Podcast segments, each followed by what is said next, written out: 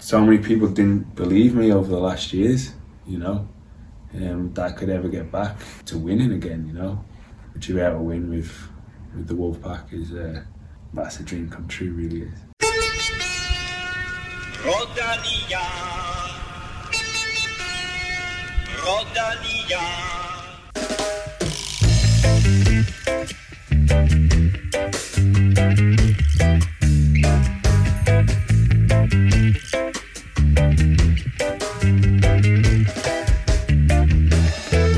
Af og til kan drømme blive til virkelighed, og for Mark Cavendish har Tyrkiet rundt indtil videre været en drøm.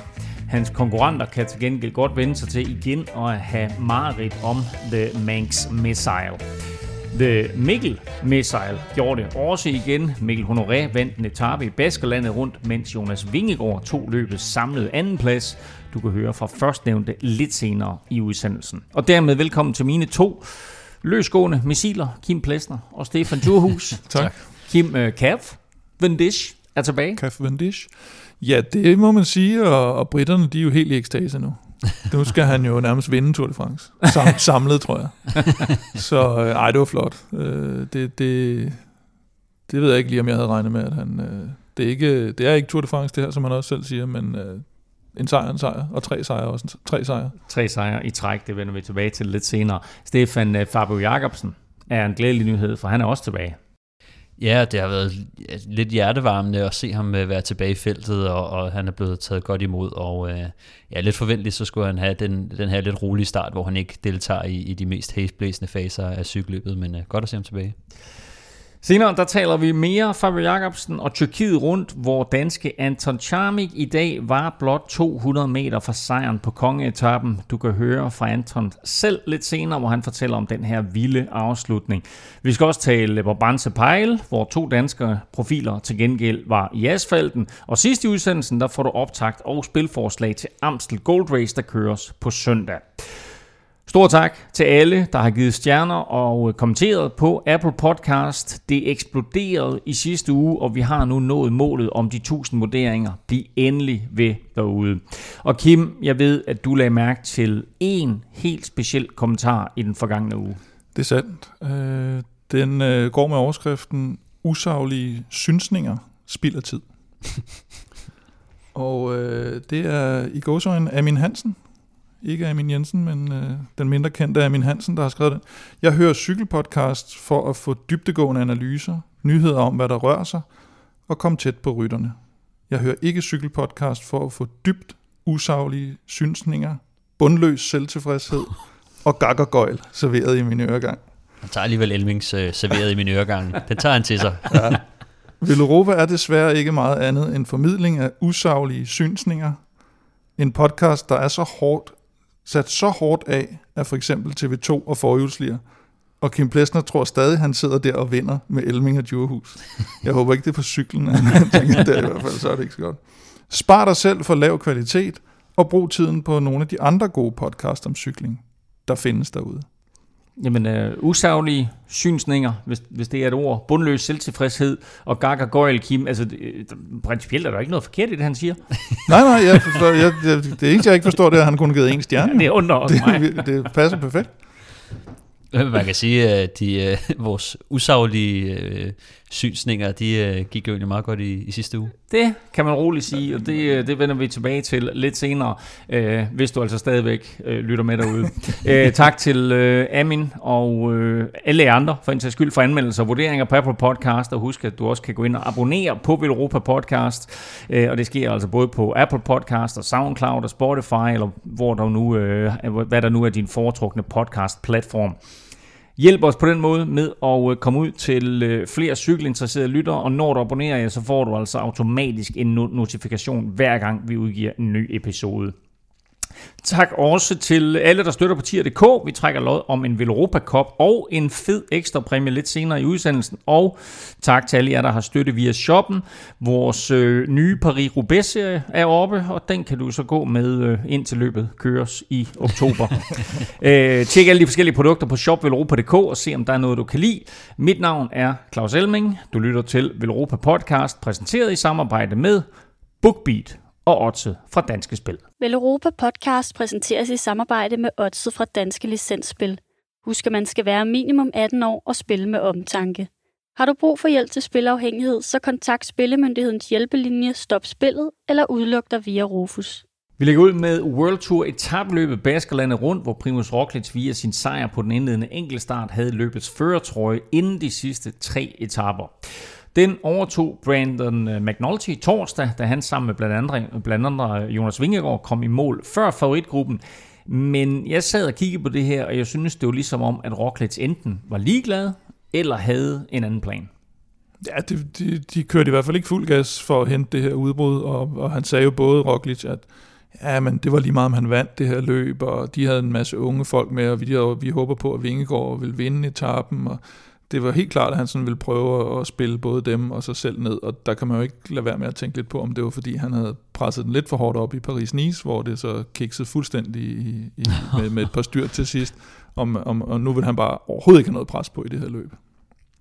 Den øh, forsvarende mester, Jonas Aguirre, har ikke haft et godt baskerlandet rundt, men han vandt faktisk øh, etappen foran Pelle Bilbao, men øh, helt ærligt, Stefan, altså det var Vingegaard lå der, han var med, øh, og vi har jo set den her spurt, han, øh, han har vist ja. i år. Det var lige ved, at han godt kunne have vundet den etape. Måske endda burde have vundet den.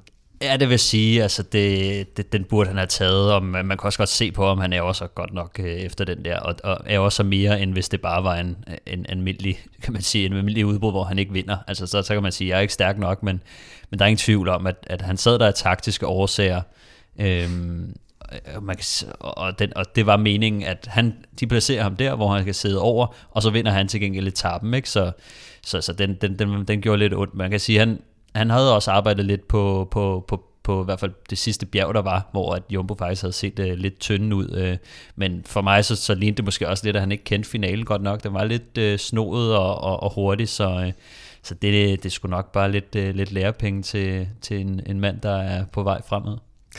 Fredag havde vi jo så til gengæld udråbt som danskerdag, og vi manglede jo øh, kun en dansk etappesejr i Baskerlandet rundt for at holde alle vores tre spilforslag, eller for at de alle tre gik hjem på oddset. Øhm, og det havde øh, Mikkel Honoré fået opsnuset, for han indfriede da i den grad forventningerne om en, øh, om en dansk sejr, og det gjorde han på, på smukkeste vis. Han og holdkammeraten Josef Tjerni kom nemlig til mål sammen, og så fik danske Mikkel lov til at køre over stregen først.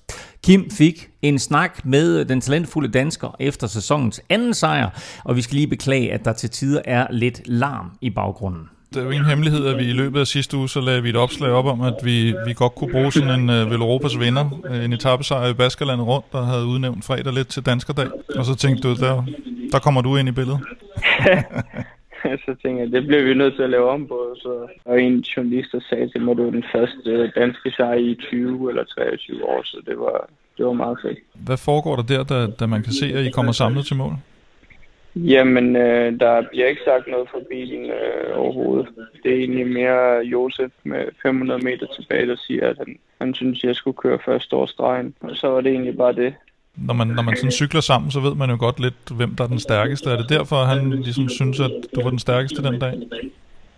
Jeg følte i hvert fald stadigvæk, at jeg havde et overskud til sidst og, og kunne køre væk der, hvor vi kørte fra Bernard for, for at være sikker på, at han ikke lige pludselig sad til sidst og snød sin uh, en spurt. Vi ville aldrig køre en spurt om det.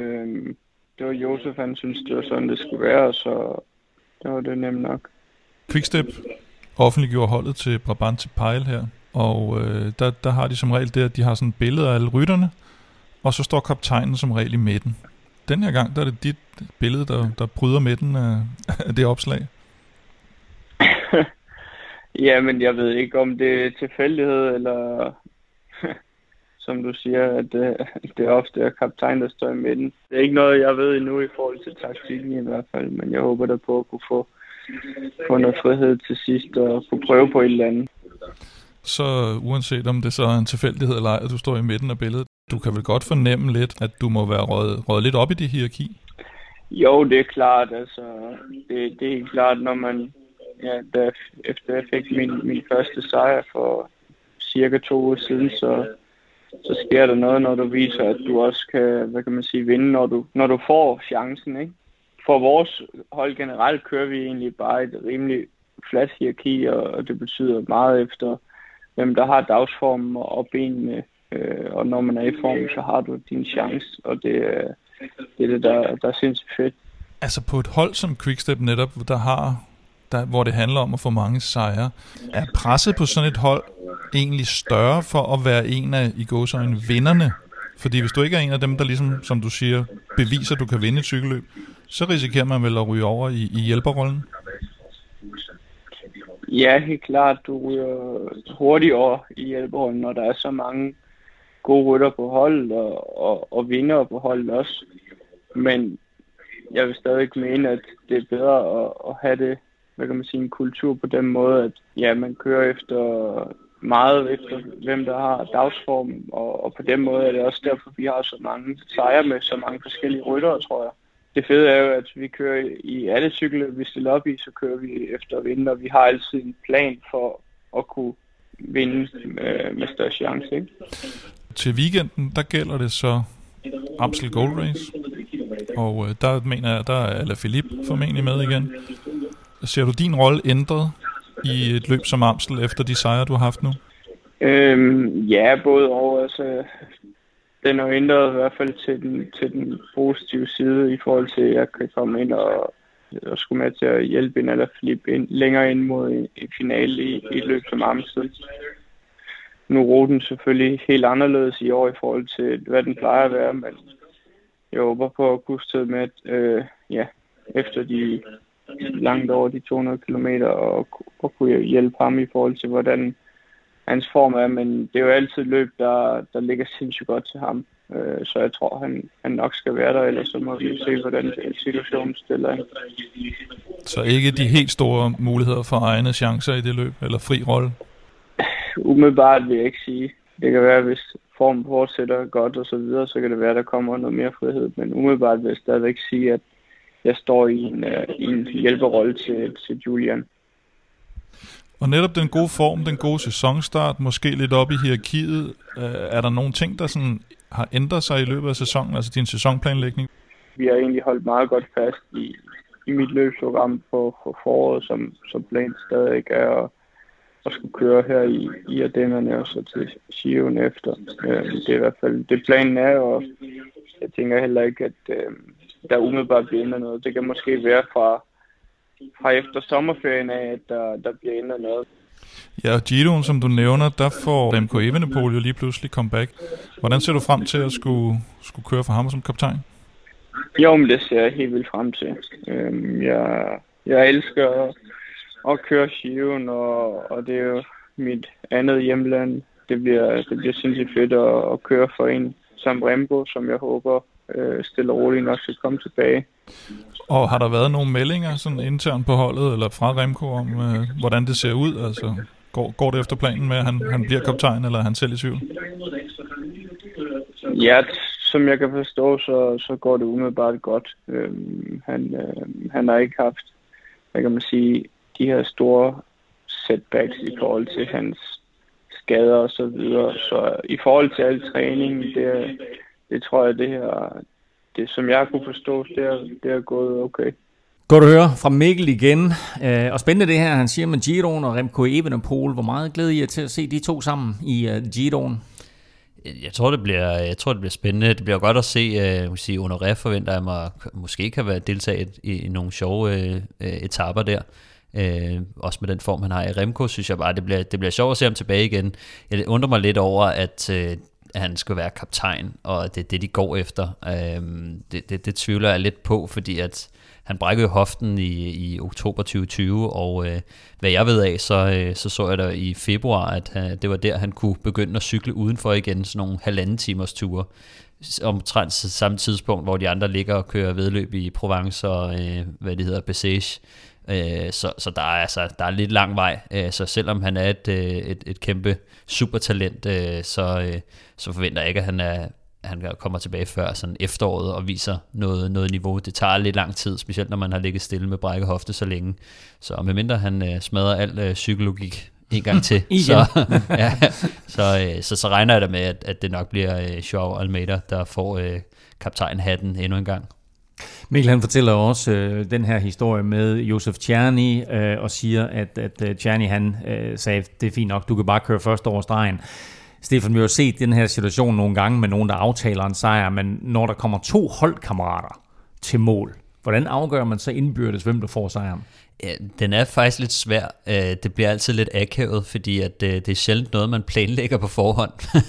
altså det sker så sjældent, at der, der er ikke rigtig nogen plan for det, og som, som Mikkel siger her, så er det først 500 meter fra stregen, at, at han siger, øh, jamen øh, den øh, tager du bare. Øh, jeg vil sige, normalt så er det jo god skik, at man lader den mindst succesfulde rytter tage sejren. Øh, med mindre, men, men i det her tilfælde, så tror jeg egentlig bare, når jeg, som jeg prøver at tolke på det, så er det nok fordi, at Mikkel Honoré har lagt det større arbejde i, i den øh, sejr. Øh, så, så det er i hvert fald sådan, jeg tolker det, de, i, i, blandt dem, de to, at har de godt kunne mærke sådan, hvem er det, der er den stærkeste, hvem har fortjent det mest af os to lige i dag, og så er det Mikkel, der, der får den, så man kan sige, det er ikke helt en foræring. Jeg tror, han har fortjent den øh, undervejs, men at han lige øh, strækker gevær der til sidst. Ellers har han jo sagt til Tjerni, det er vigtigt, jeg vinder, hvis vi Europas Ja, det kan selvfølgelig spille tips, være. da de skal. Ja. Han selv har lagt en ordentlig chat på det. Ja, det skal vi ikke ind på det. Nå. Men øh, efter fredagens sejr til, øh, til Mikkel Honoré, så satte øh, Jumbo Visma det hele på plads på lørdagens sidste etape, hvor øh, UAE, som jo havde føretrøjen stadigvæk på det tidspunkt med Brandon McNulty, de dummede sig. Øh, Roglic, han stikker af på en nedkørsel, og enten så kunne McNulty øh, ikke øh, agere på, på reagere på, på det angreb der, eller også så var han simpelthen uopmærksom. Holdkammeraten Tadej Pogacar, han øh, venter på Brandon McNulty, og det betyder så, at ingen af dem får chancen for at vinde løbet, Kim. Nej, det, det så lidt kluntet ud, og i hele taget så, så fremstod de ikke så, så stærkt som hold der UAE, i forhold til også, hvilke stærke rytter de egentlig havde med, i forhold til Jumbo, som, jo, som, som vi tidligere var inde på, som havde et lidt, lidt ungt hold med. Men øh, uh, McNulty slår mig ikke som den bedste nedkører. Jeg tror måske, det er der, den, uh, den, egentlig, den egentlig kikser. Og, øh, og så har de, jamen så for det første så har de sendt Mark Hirschi ud foran, og det var egentlig fornuftigt nok, hvis det var, at de var kommet samlet op, de andre. Nu kommer de så på bagkant, og så er de nødt til at kalde ham ned. Så har de, øh, jamen så har de ham, og så har de en type som Maika, som de har købt ind til den her sæson, og det er altså bare ikke de der, der de kan godt æde sig selv, men de er ikke sådan helt så glade for at æde sig selv for andre. Mm. Øh, og det tror jeg måske kan blive et problem, når vi kigger hen mod Tour de France. Mm. At du har nogle rytter, der ikke er så meget holdspillere, men måske lidt mere øh, egoister, som man også skal være for at vinde cykelløb. Øh, og det, det kan godt blive lidt noget bøvl at, øh, at der sidder nogen, der skal køre, køre hjælpearbejde, som egentlig hellere vil vinde cykelløb. Og det var jo egentlig en fejl, at de, at de agerede som hold her, eller i hvert fald Pogacar agerede som hold, fordi i det øjeblik Pogacar, han siger, nu hjælper jeg McNulty, ja. så opgiver han også sin egen chance, og han var vel reelt den eneste, og måske endda faktisk den stærkeste af alle ryttere på dagen. Ja, fordi, han, øh, han kørte vanvittigt stærkt, men jo, altså, på det, det tidspunkt, der var det jo for sent jo. Jo, og så tror jeg måske også for en, for en ung rytter som McNulty, er det også vigtigt, at han, han får vist den tillid fra Pogacar. Det tror jeg måske kan betyde noget for ham på længere sigt, og, og Pogacar sagde så også, at han troede egentlig ikke, han kunne vinde, for han var jo bagefter Roglic mm. i, øh, i klassementet, så, så hvis, øh, hvis de mistede deres, øh, hvad skal man sige, joker, McNulty, som jo var den eneste, der lå foran de her Jumbo-folk, så, øh, så, så vil han også få svært ved det i, i den afslutning der. Jumbos joker er dansk. Han hedder Jonas Vingegaard, og han blev siddende sammen med Pogacar og Adam Yates og Esteban Chavez. Øh, og de kommer sammen til mål, øh, og det betyder jo faktisk, at Jonas Vingegaard han overhalede McNulty i den samlede stilling og kørte sig ind på løbets samlede andenplads, kun overgået af sin ham, øh, holdkammerat Roglic. Øh, altså, er, er det her en anden plads i sådan et løb som det her Baskerlandet rundt? Er det en større præstation end hans sejr i uh, Copa i Bartali? Ja, det vil, det vil jeg sige, også når man tænker på de omstændigheder, han gør det efter. Jeg synes specielt øh, på den sidste etape, hvor han jo sidder med øh, Pogacar, øh, Valverde, Yates, øh, Chavez øh, og kører fra øh, langt de fleste øh, andre favoritter i, i feltet. Bare det niveau, at han kan holde dæk på, øh, på de gutter der, når de kører fuld smæk, det, øh, det synes jeg er, er imponerende. Altså, så, så på den måde, så vil jeg sige, ja, det, det er sgu lidt større end at vinde over... Øh, over øh, dem, der var med i Copy Bartali, selvom det er altid fedt at vinde, og det er en stor sejr, men, men den præstation, øh, som jeg ser her i Baskerland rundt, den synes jeg er lidt større, og man kan også godt se på, på deres sportsdirektør øh, efterfølgende, at, øh, han, siger, han siger blandt andet, at, øh, at, at det var Copy Bartali, der ligesom viste, at han havde taget det næste skridt, men jeg synes også, øh, at, øh, hvad hedder det, at han, han følger godt op på det og viser, for eksempel hvis vi snakker Tour de France som et perspektiv, at, at han har faktisk mulighed for at, at, at sidde med de her folk, som kommer til at køre efter en Tour de France sejr.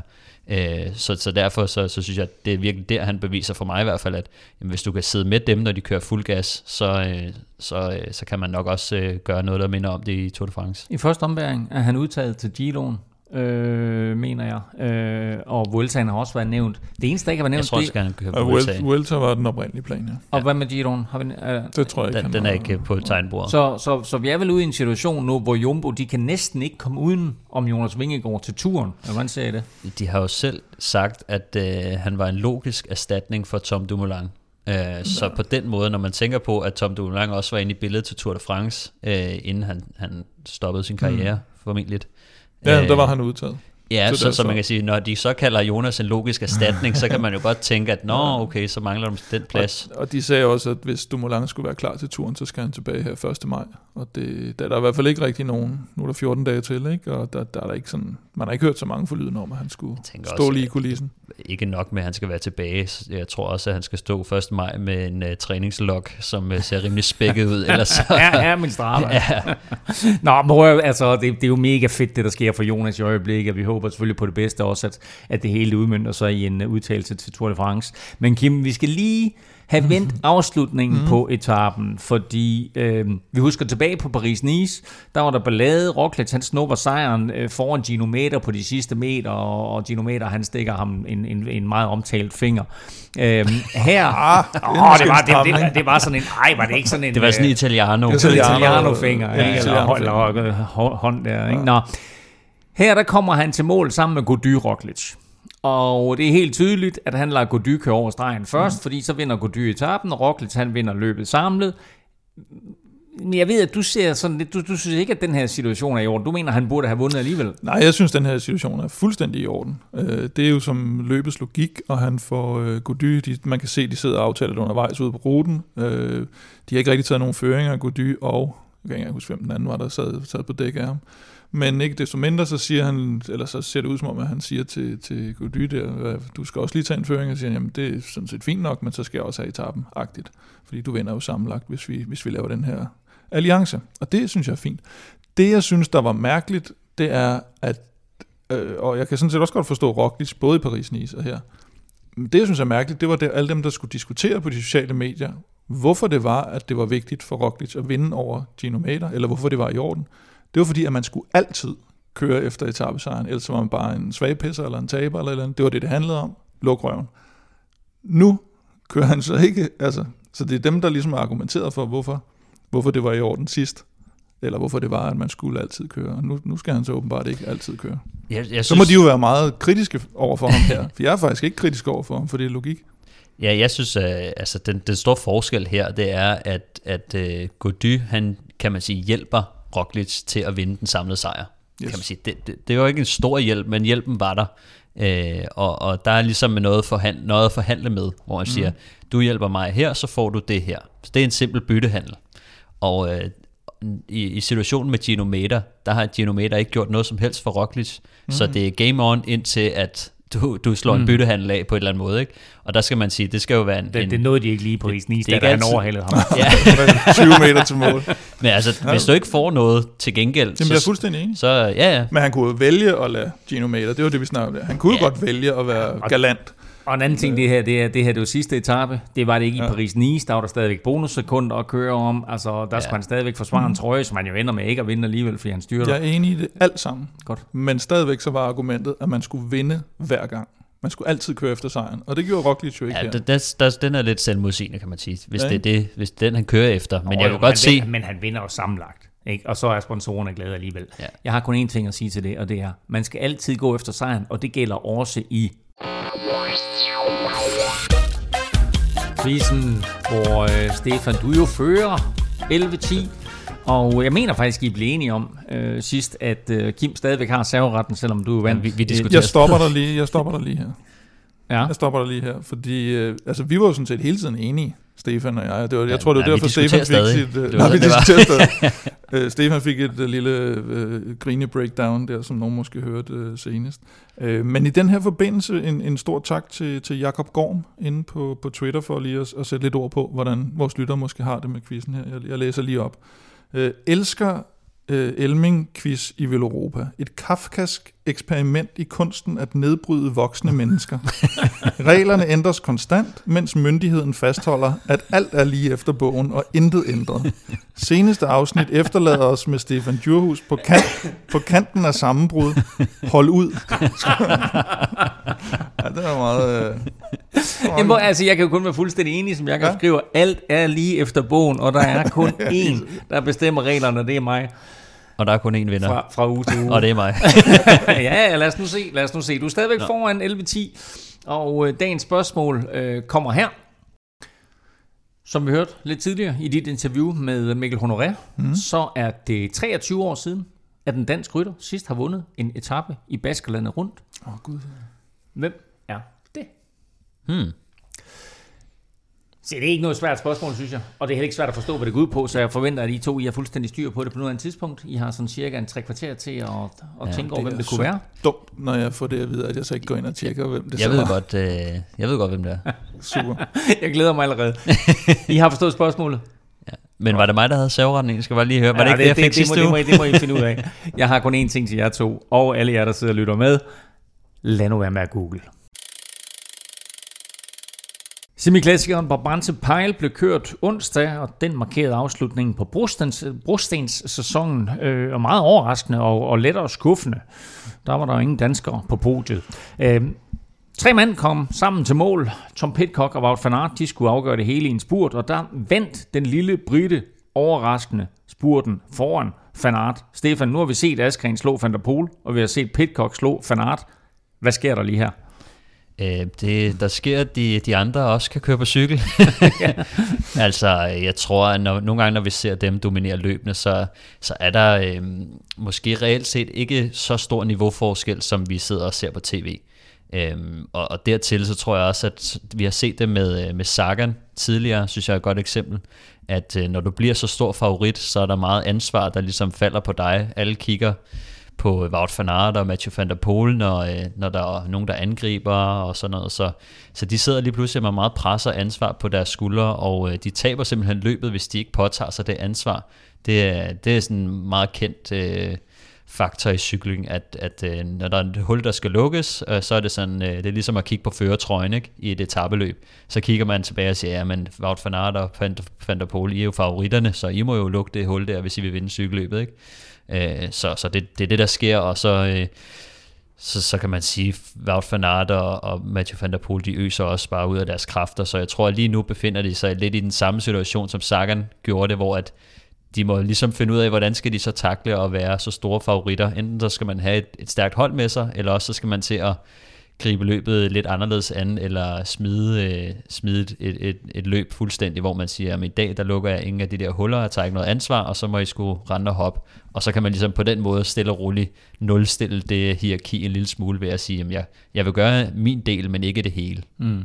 Og det var jo meget øh, opsigtsvækkende med, med, med Sagan netop der, fordi han blev simpelthen så irriteret over til sidst, at, øh, at, at, at, at folk, der kom afsted med ham, de hjalp ikke, og så måtte han lave hele arbejdet, og så Ja, slog de ham på og stregen. dengang, der var det jo øh, Van Avermaet og Kwiatkowski blandt andet, der, sådan, der, der lige lå i haserne på ham, ikke? og så, så snød ham lidt på stregen. Specielt Van Avermaet profiterede ja. det år, hvor han, hvor han simpelthen ikke kunne finde ud af det, Sagan. Der, det var det år, hvor Van Avermaet nærmest vandt alting. Mm. Ja, ja. Og så året efter, så var det Sagan, han bare sagde, Fuck I det. kører bare, jeg gider ikke en skid. Mm. Og så, så måtte han simpelthen lave det om til, til det. Til gengæld, Kim, så er det øh, Cockpit, som øh, du ynder at kalde ham, Mm. der får sin første store sejr her. Ja, han får simpelthen sin første sejr, punktum, som øh, professionel. Han, han har ikke rigtig vundet noget endnu. Han er så også kun 21 år gammel. Han har vundet, men ikke... Ikke et kan man sige, øh, UCI ikke professionel, et- nej. øh, som professionel. Øh, Stefan har talt meget om ham, kan vi sige, med rette, øh, og er jo en af de her crossrytter, der kommer. Men altså 21 år gammel, skal vi også lige huske på. De andre, vi har talt om, de store drenge der, de er jo, de er jo 26. Altså, det er den gyldne alder lige nu. Så, øh, så han har fem år til at, at komme op på deres niveau, og det må ikke han, må ikke han når det. Det tror jeg. Santin, Fanart og øh, Pitcock der, de kommer afsted sammen, og det gør de lige i det øjeblik, at der sker et stort styrt. Øh, og det var altså ganske voldsomt, fordi flere rytter, de ender på hospitalet, et par stykker sådan med ret alvorlige skader, og de to største danske håb i løbet, Mikkel Honoré og Magnus Kort, de var også begge øh, blandt de involverede. Øh, hvad er status på dem, Kim? Ja, men der røg tre øh, quickstep-rytter ned, og blandt andet øh, Honoré, og han var den eneste, der, der sådan måtte have øh, den lidt mere alvorlige behandling. Han blev syet i, i underarmen af, at, af det officielle, den officielle udmelding. Øh, jeg har ikke rigtig fået mere at vide af, af Mikkel om det. Øh, til gengæld så skrev jeg lidt med Magnus Kort, som jo lagde noget op med, at han var sluppet med nogle skrammer, og så så man, at hans trøje var, var, var revet lidt i stykker, men øh, så skrev han til mig, sammenlignet med min cykel, så har jeg det rigtig godt. Det eneste, der kan genbruges for den, er skiftegreb og forskifter. så, øh, så den har altså fået sådan en ordentlig tur, og det, det kunne åbenbart have været wow, gået, øh, gået noget mere galt i hvert fald, men øh, han er sådan nogenlunde fortrøstningsfuld for, frem mod, mod weekenden. Det er jo altid et, et løb, øh, som, øh, hvor der er visse passager, der kommer til at indgå på den kommende VM-rute, som jo også mm. ligger der i Flandern. Og der var jo ramaskrig, Kim, omkring, ja, der var en, omkring øh, brustinskvaliteten, der simpelthen var for god. Der, ja, det, det, det hjælper ikke noget for, for Belgier, der, der, der er noget lort. Og der var en af de her øh, brostenspassager, eller brostenstigninger, som, som simpelthen lige pludselig bare helt ud af det blå går ud og, og, og lægger nye brosten på, som er helt utilstedeligt. Og, øh, og der var jo rammeskrig for mange af, rytterne også, og at, øh, at det var alt for pænt det der. Ikke? Det, og så specielt, når det også skal være med til, til VM-ruten, men, men der var så, jeg kan ikke huske, om det var ham, der var med til at arrangere VM, eller om det var ham, der var med til, til at arrangere øh, Brabantspleje, der sagde, at øh, det bliver lidt det bliver lidt dårligere nu til VM, fordi så når det begynder at regne og sådan noget, så, så ryger noget af det grus, der er rundt om, det bliver jo, det kommer ligesom væk, og så ligger det ikke lige så pænt. Så, øh, så det skal nok blive lidt så, så er det i orden igen. Ja, så er det ved at være okay. så, skal, så skal han leve med hammeren lige og banke ja, lidt. der er sikkert nogen, der kommer ud og, og laver ja. lidt revage der, hvis ikke det bliver, hvis det bliver ordentligt dårligt. Ordentligt god, var Tom Pitcock, han tog altså sin første professionelle sejr foran Wout van Aert og Matteo Trentin. Øh, Frederik Vandal og Andreas Stokbro blev bedste danskere. De kom i mål side om side som henholdsvis nummer 44 og 45, 1.22 efter Pitcock. Det har aldrig været så nemt og billigt at lytte til lydbøger som med BookBeat. Både spændende nyheder og gamle klassikere.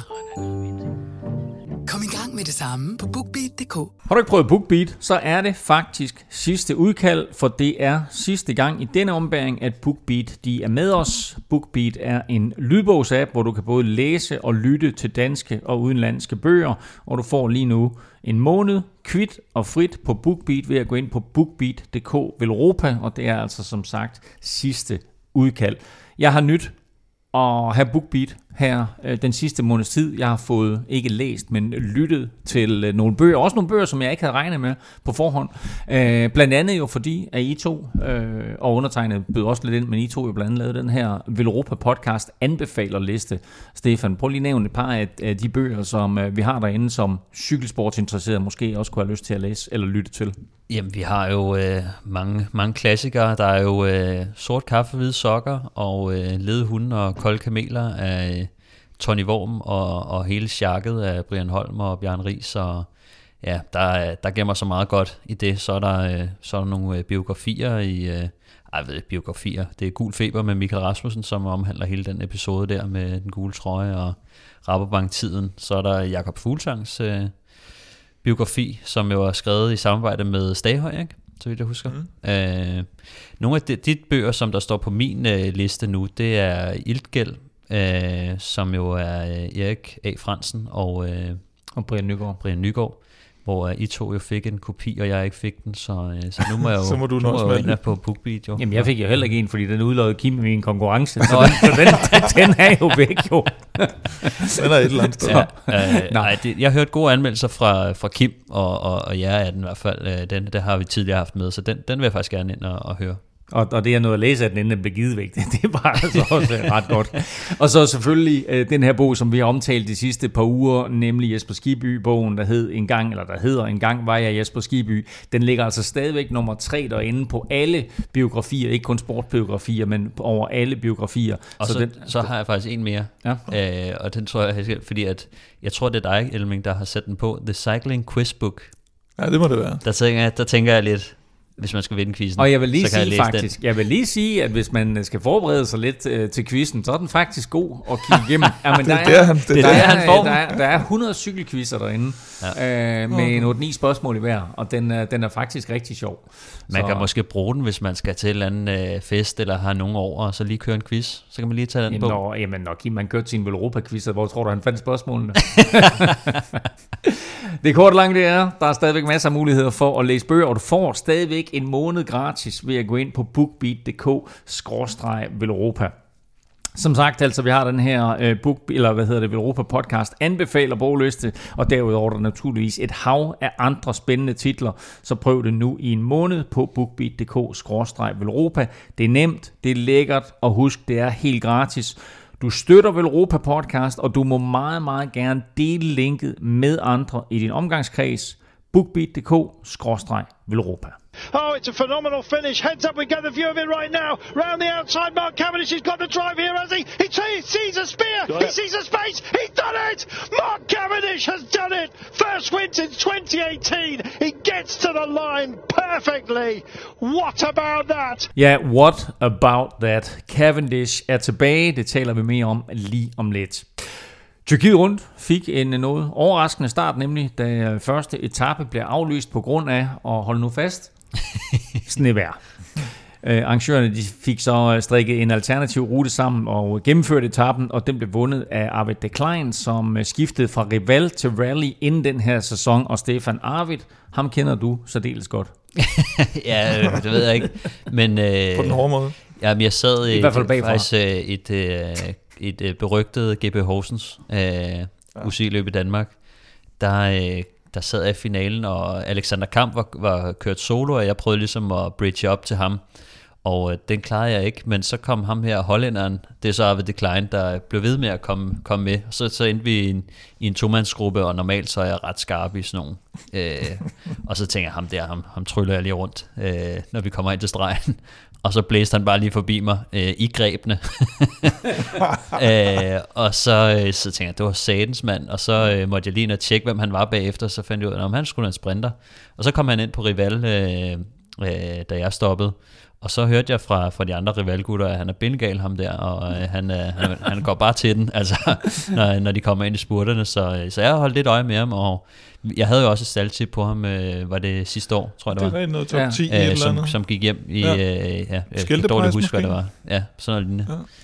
Øh, hurtig her, og øh, ja, jeg, altså, nu, han er 27, så, øh, så, men jeg tror, han, han kommer til at, at være en af de gutter, som godt kan, kan drille lidt øh, i, i nogle af de her lidt, måske lidt mindre løb. En man i hvert fald ikke kan drille længere med, at øh, det er lang tid siden, han har vundet, det er Mark Cavendish, fordi vi skal til anden etape, og det er der, det lydklip, du lige hørte, det stammer fra Mark Cavendish vandt spurten og kørte over stregen som vinder for første gang i tre år, Kim.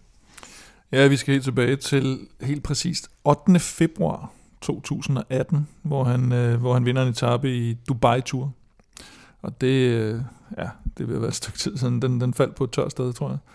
Og, øh, og lige her, der var det så Jasper Philipsen, der får, får åbnet en, en lidt lang spurt, og så, så overhaler han ham ind på målstregen, Cavendish. Og, øh, og så faktisk Greibel, André Greibel, han bliver jo træer der. Så, Okay. øh, så det bliver sådan lidt, Jasper Philipsen, han må, tror, han står i sådan en tidslomme op på podiet der. Ja, man skulle tænk- tro, at de havde nået op på 88 ja. miles an hour, at uh, Doc Browns DeLorean, den er kastet os tilbage i tiden. Men uh, som om det ikke var nok, så uh, gentog Cavendish skulle hjælpe med bedriften på de efterfølgende to etaper, både på tredje og fjerde etape. Uh, kommer han først over stregen. Er konkurrencen for ringe her i Tyrkiet, eller skal vi rent faktisk til at regne med Cavendish igen?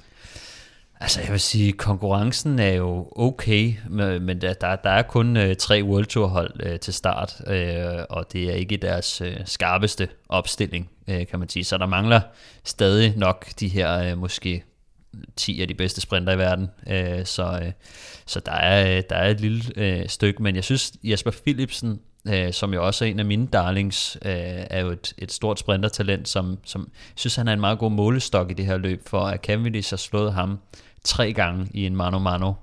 Øh, det, det, det er altså niveau, i mine øjne i hvert fald, øh, så jeg vil, jeg vil bestemt sige, at, øh, at, at der er noget, der er reelt topniveau i, i Cavendish igen, Øh, men om han skal på jagt efter Eddie Merckx rekorden i Tour de France, mm. det, det tvivler jeg lidt på. Så, øh, så skal Sam Bennett måske øh, have noget covid øh, på et dårligt tidspunkt. Men jeg, man kan, jeg kan jo da huske det i 2016, det var faktisk sidst, han har vundet sådan en, en stor etape. Det var der, han vandt fire etaper i turen. Siden mm. er det blevet sådan noget Mellemøsten, Tyrkiet. Øh, et, få etaper, han har vundet der.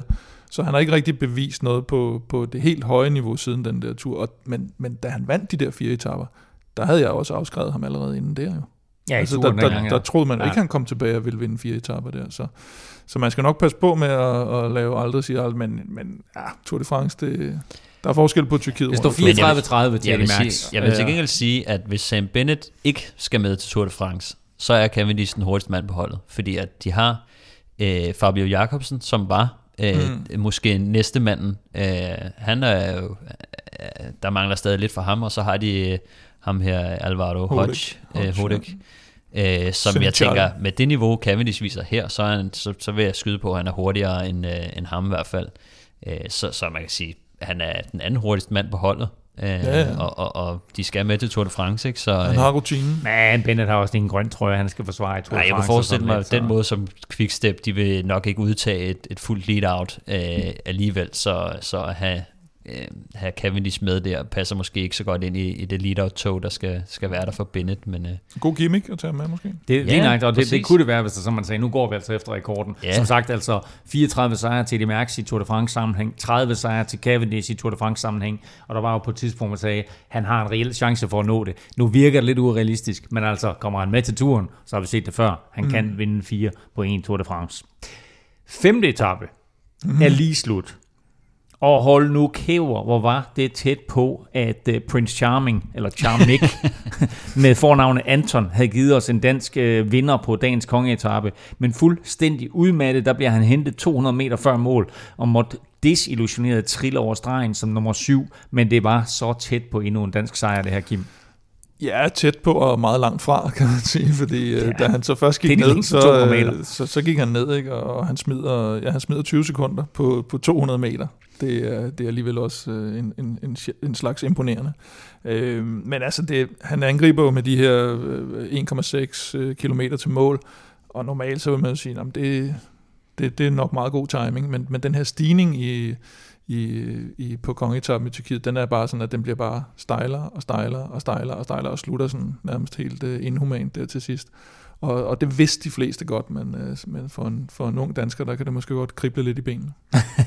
ja, og du fik faktisk en, du var hurtig, øh, Kim, og fik fat i, i Anton lige efter at have kommet i mål på toppen af bjerget dernede i Tyrkiet. Og her er, hvad han selv sagde om afslutningen. Du virker lidt træt 200 meter før mål i dag. Nej, det kan man godt sige. Altså, der, der, der blev nok lidt for julet dernede. Der, der var fuldstændig helt slukket der. De sidste kilometer, der var, der var ikke så meget tilbage. Du angriber med 1,6, og normalt så vil man jo sige, at det var da alligevel tæt på mål, også i forhold til det, det store hul, du slår. Ja, det tænkte jeg egentlig også selv, men øh, der, den er både stejl og der var modvind. Der var lige længere til mål, end jeg regnede. Havde I planlagt et, et, et bestemt afstand til mål, hvor du skulle angribe, eller var det, var det lidt på gefyl? Ja, det var mest på gefyl. Det var jo... Egentlig var planen bare, at jeg skulle følge med de bedste så længe som muligt og se, hvad der ret med. Og så ligger der der lige pludselig, har gode ben og og føler for det, og tænker, nu, nu kan jeg egentlig godt høre angreb, fordi det går godt. Og så, ja, så kører jeg bare alt, hvad jeg kan. Og fik lige lidt fra jule. Men du kan vel alligevel tage noget, noget godt med dig fra, fra den her kongeetappe i Tyrkiet rundt, kan du ikke? Ja, det vil sige, altså jeg føler, at hvis jeg nu havde tænkt mig om, så havde jeg godt kunne vinde med etappen i dag. Så ja, det er jo en selvtid fra næste klip, der kommer. Og en lille øh, smule mere erfaring i posen? ja, det må man sige. En erfaring rigere. Det er helt sikkert. Ja. Hvad med resten af løbet? Det, det, det, er jo det er vel mere eller mindre den her, der afgør, afgør klassementet, er det ikke? Ja, der var jo også første etape, som det svært ned til. Der godt måske var sket lidt på.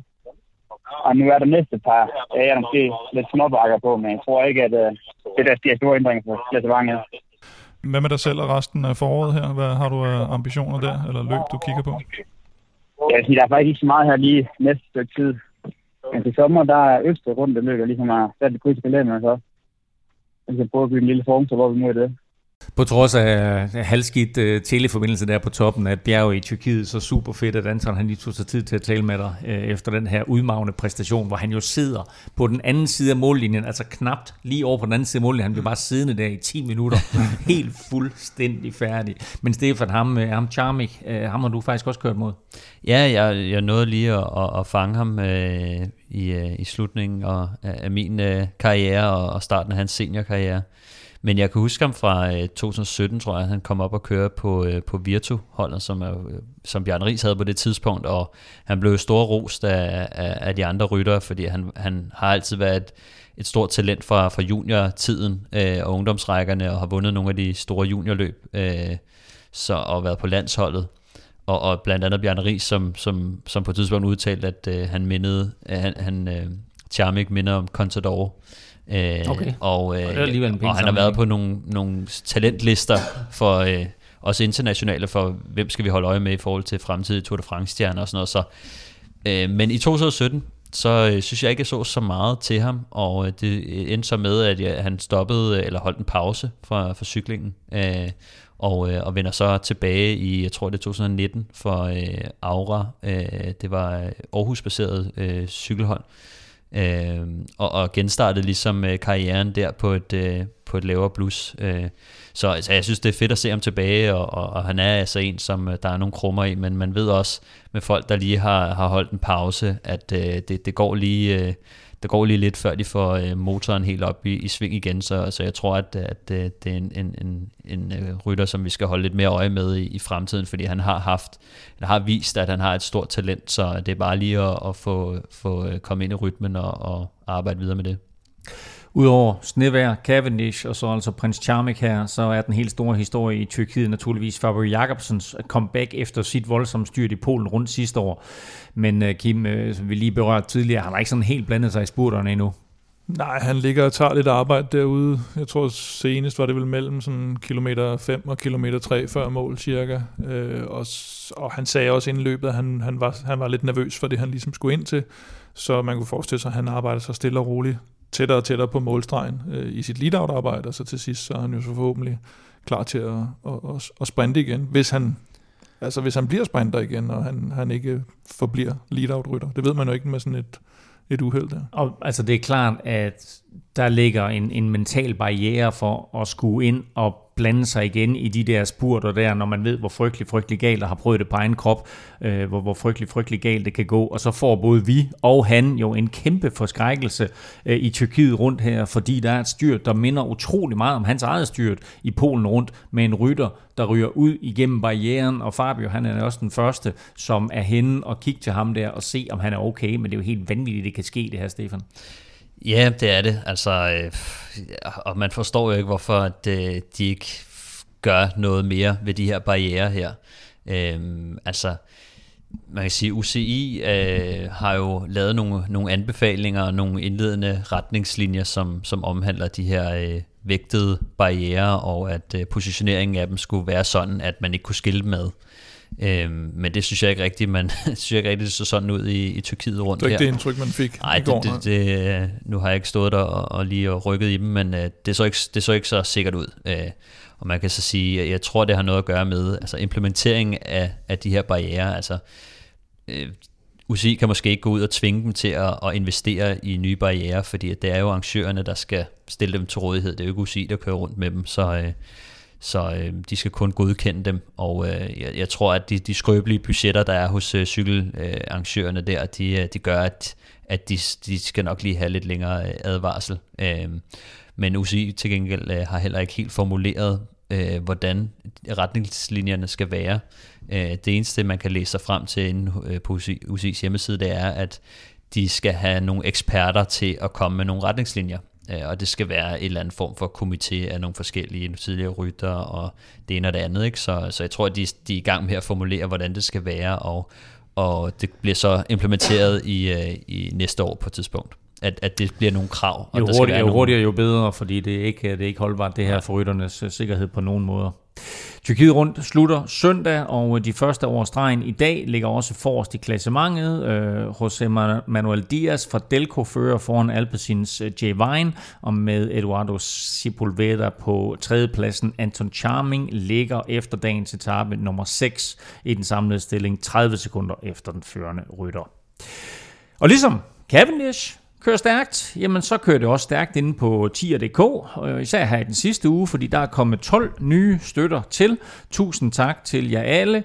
Velkommen til, og tak til alle jer, der har støttet længe. Det er ret simpelt. Uden jer, ingen Europa podcast. Og har du ikke støttet på tier.dk endnu, så er det faktisk et perfekt tidspunkt, fordi øh, de næste to uger, Kim, der har vi øh, den perfekte årstidspræmie. Ja, nu begynder solen jo at titte lidt frem. Det er ikke, det er ikke lige så gralt, som det var for, for en uge siden, da vi sad her. Men øh, så er det jo netop tid til at få, øh, få kodet kæden, som man siger. og, øh, og der har vi så en... Jeg ved ikke, om det er det, man siger. det synes jeg, da ja. den Og som, klassiske. som jeg blev belært om i sidste uge, så er det ikke kædeolie. Nej, det er ikke kædeolie, det er nemlig øh, coating. Og det vil sige, at man øh, renser ligesom sin kæde ned, og så, øh, så koder man den med det her, og så tager den simpelthen alt øh, snavs og skidt og, og, og nærmest støder det fra sig. En Ceramic Speed UFO Drip Coating hedder den. Sådan der. 500 kroner for, flas, for flasken, ikke? På per flaske. Per flaske. Beløbet, du donerer, det er valgfrit, og øh, du betaler hver gang vi udgiver en ny podcast. Og når du så donerer, ja, så deltager du altså automatisk i løgtrækningen om vores nye Velropa Cup, og så altså i den her uge en UFO øh, Drip Coating fra Ceramic Speed. Du finder link, link både på velropa.dk og på tier.dk. Og Stefan, vi skal have fundet dagens vinder. Yep, jeg sidder lige med, med listen her. Øhm, vinderen er, og det, ja, det, jeg ved ikke, hvordan man... Det er PTH. PTH. PTH? Så, ja, så, ja, det kan være meget. TH. Ja, ja. Men du er simpelthen du er sprunget ud af dyreverdenen igen. Efter et par uger, ja, ja, hvor måske. du har fundet dig dyreverdenen, så ja, det ved jeg ikke. Men uh, øh, PTH har, uh, har ja. vundet, og øh, der er ikke andet end at sige kæmpe stort tillykke til PTH, og tusind, tusind tak, fordi du støtter Velropa Podcast. For alle vores lodtrækninger, der gør vi det på den måde, at for hver femmer du donerer, der får du et lod i puljen, så jo større beløb, jo flere lodder, og dermed større chance for at vinde. Og PTH har givet en 10'er, og dermed havde han altså to lodder i puljen i den her uge. Mange tak for støtten til jer alle, og tillykke til PTH. Vi skal lige omkring de største nyheder fra cyklingens verden, og først kan jeg lige nævne, at apropos hurtige folk, øh, Arno Demar har i dag vundet anden etape af Volta Valenciana i en massespurt foran Timothy Dupont og Caleb Ewan. Og det var Demars anden sejr i april, efter han ikke kom øverst på skammen i årets første tre måneder. Så øh, gode nyheder for ham, og spændende at se, hvad det ikke kan føre til. Øh, og ellers så synes jeg, vi er nødt til øh, at starte med en bekymrende tendens, fordi Roman Sikar har stoppet karrieren, og det har han på grund af en hjertefejl. Og det er sådan lidt skræmmende det her, Kim, fordi nu er det det fjerde tilfælde, af hjerteproblemer, vi hører om i den her sæson? Ja, jeg synes, det er, det er lidt rigeligt, fordi det grund til, at vi hører om det, er jo selvfølgelig, fordi det er hos relativt store rytter, og, øh, og det vil sige, så, øh, så kunne man godt forestille sig, at, at der selvfølgelig er en underskov, der, der også har sådan noget, men dem hører man ikke om. Men her der hører du, og det synes jeg ikke, vi er vant til, at høre så mange toprytter, der, øh, der lige pludselig øh, bukker under med de her hjertefejl. Og det er jo øh, Ulissi og Viviani, der blev øh, opereret i offseason. Stibar med lavbud til Flandern rundt med hjerteproblemer. Han øh, øh, er tilbage nu, melder de faktisk i dag, øh, er formentlig tilbage i slutningen af maj allerede. Og så har vi øh, Sikar her, og så, så læste jeg faktisk om ham her, Anthony Tucci, som har været øh, helt forrygende i, øh, i brostensklassikeren. Jeg tror ikke, han er blevet dårligere end 15 i nogle af løbene. Han havde to brødre, som også kørte cykelløb, og de er simpelthen også begge to stoppet på grund af, på grund af hjertefejl. Så, så det er altså...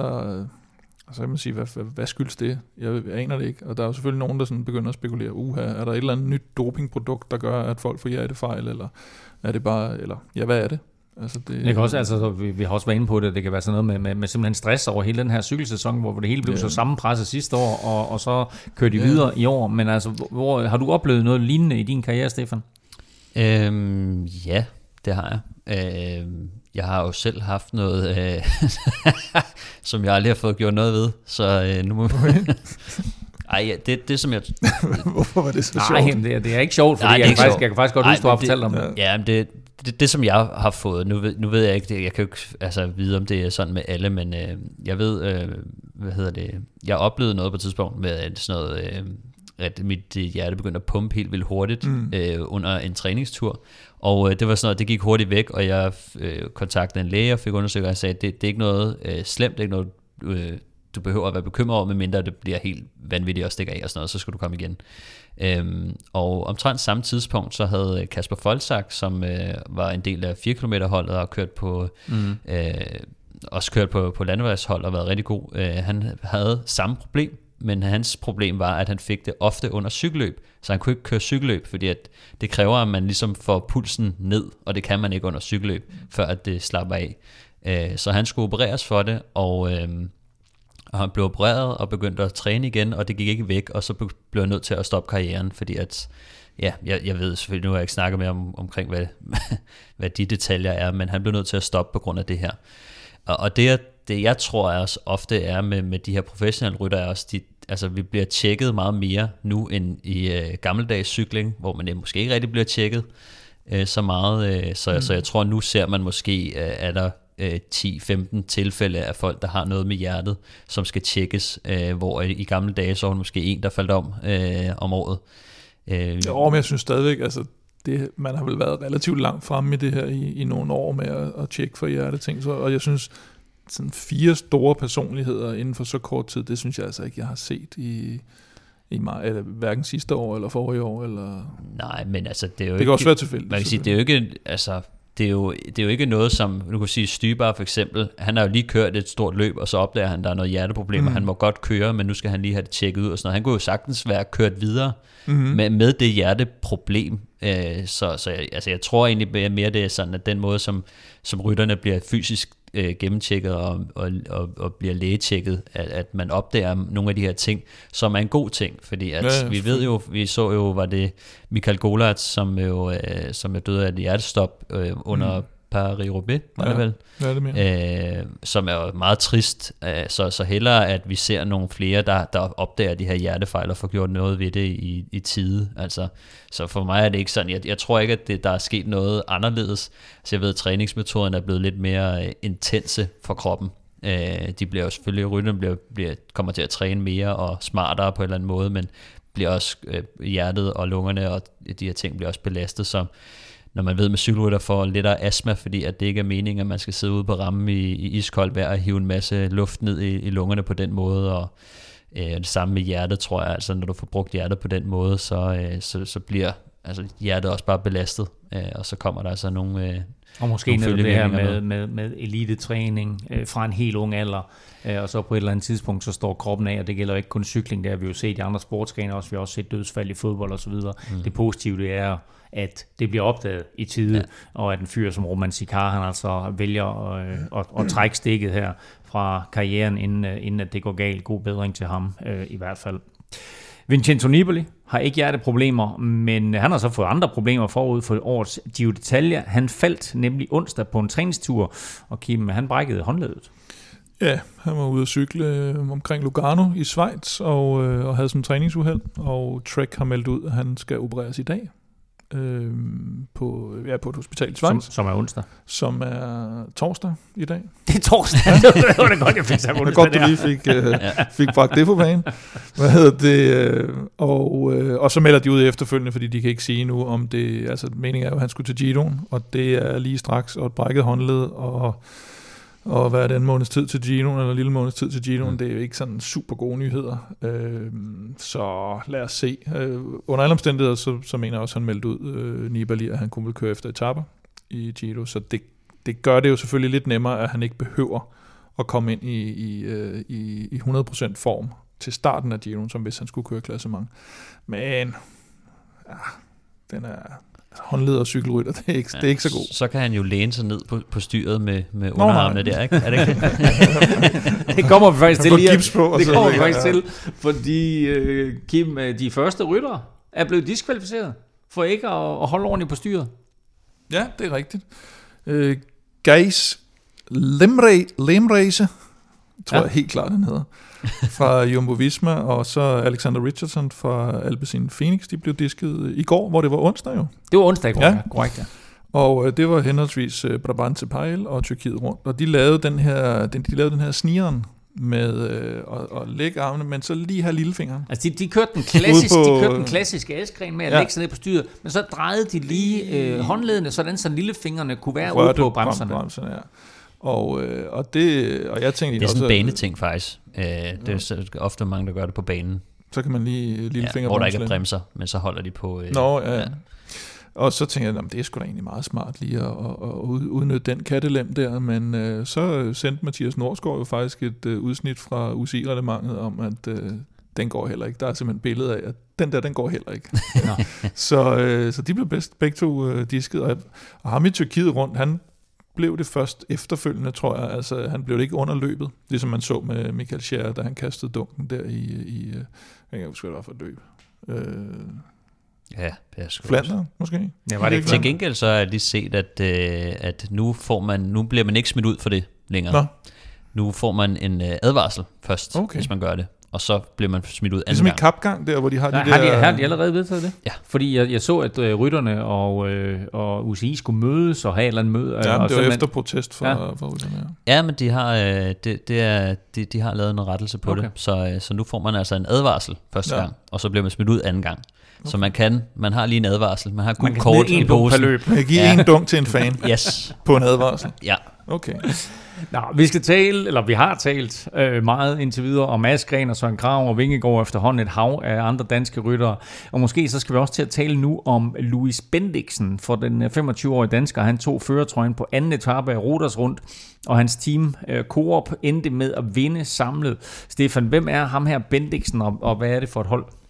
Jamen, øh, Louis, han er øh, tidligere mountainbike-rytter, som, øh, som var rigtig, rigtig dygtig øh, mountainbike-rytter, men øh, som skiftede til landevejen, øh, fordi at øh, han mente, han havde større chance for at blive professionel på landevejen. Og det øh, tror jeg egentlig, han har ret i, fordi at der er færre pladser i mountainbike-verdenen, hvor man vil være betalt cykelrytter, end der er i, øh, i, på landevejen. Øh, gav det mening? Husker jeg helt forkert fra en af vores øh, meget tidlige nej, udsendelser, det er hvor I har haft et rigtigt. Det lille er intermezzo. Ja, jo, jeg, øh, jeg, jeg væltede Louis til DM, øh, hvor vi kom op og toppes i et sving, og Ja, så, det- nå, øh, det så, var ham, så ja. kottede jeg indenom, og så smaskede jeg os begge to ud i rabatten, Selvfølgelig. hvor vi lige havde et lille scuffle bagefter. Men øh, jeg har trænet med Louis flere gange, og vi er, øh, vi er også cool nok, øh, men øh, der blev vi lige uvenner den dag. Øhm, men, øh, men altså, han er en, øh, en stærk og hurtig herre på, øh, på, på landvejen, øh, ret, ret hurtigt i en finale, og, og øh, han, han, sådan, hans udfordring var ligesom at få lagt distancen på, øh, i, i hvert fald i starten. Han, øh, han begynder at, at, at få lidt bedre styr på det nu, og, og det viser han også øh, her i Roters, synes jeg. Øh, Team Coop, det er jo et, et norsk hold, som øh, har øh, en rigtig solid base. De har jo oliepenge i baglommen deroppe, ikke? Så altså, de har et, jeg kan huske, at Louis han fortalte mig om det, altså at de har et, et sindssygt godt setup omkring holdet, og de flyver til, øh, til de fleste cykelløb, og, og, og har øh, ja, bare et rigtig godt setup og nogle gode løb på programmet, og øh, så har de jo Alexander Kristoffs øh, træner tilknyttet, øh, som jeg mener, det er hans svigerfar, der hedder Stein Ørn. En ørn, ja. Stein Ørn, ja. øh, som skulle være en rigtig dygtig øh, træner, og vist også, øh, vist også læge i sin øh, fritid, øh, tror jeg. Så, øh, så det, det, det er et stærkt norsk hold, som er et, et af de bedste i Norden også. Jamen, øh, det går godt med, øh, med norsk cykling, kan vi vel sige, eller i hvert fald cykelhold fra Norge, altså øh, både Coop her og, øh, og selvfølgelig også Uno X. I dag kom nyheden også om, at Julian Alaphilippe har forlænget med det kønne Quickstep frem øh, til og med 2024. Øh, og det kommer, Kim, sådan kort tid efter, at den her lange kontraktforlængelse med Remco Evenepoel blev offentliggjort. Så øh, vi må vel konstatere, ligesom du lidt har spekuleret i, at øh, de nye sponsorkontrakter, de er på plads hos det kønne Quickstep. At de blev skrevet i, under Flandern rundt, da, da Askren vandt. Nej, jeg, jeg vil i hvert fald sige, at hvis, øh, hvis ikke de er på plads, så laver øh, Patrick Lefebvre jo den gamle Team Coast øh, finte, hvor, øh, hvor man køber Jan Ulrik, og så håber man på, at der kommer sponsorer ind bagefter, og så går man konkurs. Så det, det har nok været i cykelsporten for længe til at lave, til at lave lige præcis den finte. Øh, så, så må ikke der har fundet noget, noget, noget spons, og så, øh, så, så maner det jo også øh, de her rygter, der har været i jorden, om, øh, om at Bora var interesseret i både Remco og, og hvad hedder det, og også Alaphilippe og noget byttehandel med Sagan og sådan noget. Med mindre altså, at vi er helt tilbage til den helt store med, at, at Bora de simpelthen overtager, og det er dem, der er den nye sponsor. Jeg, jeg, jeg, jeg tvivler, og jeg så Ja, også, tror jeg, jeg. så også at øh, mange af de kønigrytterne og øh, Patrick Lefebvre selv var ude og gøre et stort nummer ud af på de sociale medier, at nu havde det Kønig Quickstep nået sejr nummer 800 Ja. i deres eksistenstilværelse. Øh, det er sådan på omkring 20 år, så det er altså 40 i snit per år. Det er, det er rimelig godt gået. Vel Europa podcast præsenteres i samarbejde med Odset fra Danske Licensspil. Husk, at man skal være minimum 18 år og spille med omtanke. Har du brug for hjælp til spilafhængighed, så kontakt Spillemyndighedens hjælpelinje Stop Spillet eller udluk dig via Rufus. Søndag indledes det, der i folkemunde kaldes for Ardenner-ugen, men rent faktisk så køres søndagens Amstel Gold Race slet ikke i Ardennerne, og enkelte her unavngivende cykelsports aficionados har lidt en aversion mod, at løbet også kaldes for en klassiker. Og nu kigger jeg bare tilfældigt rundt i lokalet, Kim. Øh, hvorfor det? Nå, men det er jo, altså det med, med geografien, det er jo så fordi, den køres i det, der hedder Limburg-regionen i, i Holland, og, og ikke i Ardennerne. Og, øh, og så blev den første udgave kørt så sent som i 1966. Og, øh, og hvis du har de andre løb i, i Ardennerne, det er jo Flesh Vallon og Liège-Bastogne-Liège, det er så henholdsvis 1936 og 1892. Så der er mange, der mener, at det, det ikke er klassisk nok og så, øh, så, så, så er der også dem, der kalder det for sådan en, en fadelsklassiker, ikke? fordi det er jo øh, Amstel Gold Amstel, øh, ja. øl, Det lyder ølsponsor. fandme hyggeligt, mand. Jamen, det, det, det lyder super hyggeligt, men, men øh, de fleste, hvis vi tager alle monumenterne, så hedder de jo noget, der igen øh, øh, har en geografisk relation, og ikke en sponsormæssig relation, Milano Mm. Sanremo, Flandern rundt, Lombardiet og så videre. Så, øh, De har solgt ud. de har solgt ud fra start, Ja. og, øh, og er for unge. Så, Ja. så, men Har det altid heddet Amstel Gold Race? Det, tror jeg faktisk. Det tror jeg faktisk. Og det, og det har jo fået en status, som er virkelig høj for et løb, der er startet så sent. Altså, det er jo kun Strade Bianche, der kommer op og, og i nyere tid måske, og, og laver lidt det samme. Ja, ja, Herning ja. selvfølgelig. Løbet det blev øh, faktisk ikke kørt sidste år på grund af corona, men i de seneste fire udgaver, der har der været danskere på podiet i tre af dem. Fuglsang, han blev nummer tre i øh, 2019, dengang øh, Van der Poel, han lavede øh, den her vanvidsafslutning.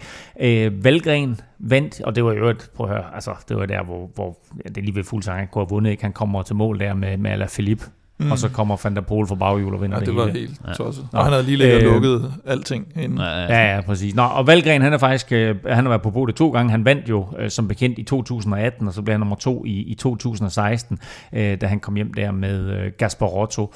Øh, slog han, var det jo ikke også Gasparotto, han kom til mål med i 18, som han Det som var han Kreuziger, så vidt jeg husker. Var det, var det Kreuziger? Det var Roman Kreuziger. Det var Kreuziger, det er Men jeg tror faktisk, Gaspar Otto, han øh, blev, blev han træer, fordi han, Ja, det ja, han. Det er han kom rigtigt. nemlig farne ned bagved, hvor man sad og tænkte, uh, det var, ja, nå. Øh, og Valgren, øh, Kim, er jo den... Nej, han er ikke den eneste danske vinder. Han er har ikke den eneste. vundet?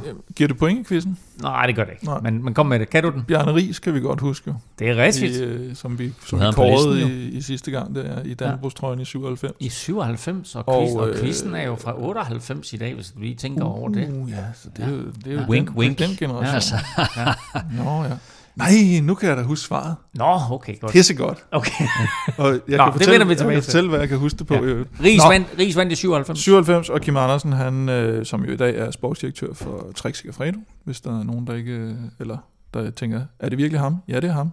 Nummer to i 1984 efter Jacques Hanegraaff. Sådan. Mm. Øh, ruten til øh, årets Amstel Gold Race, den er der ændret lidt på, Stefan.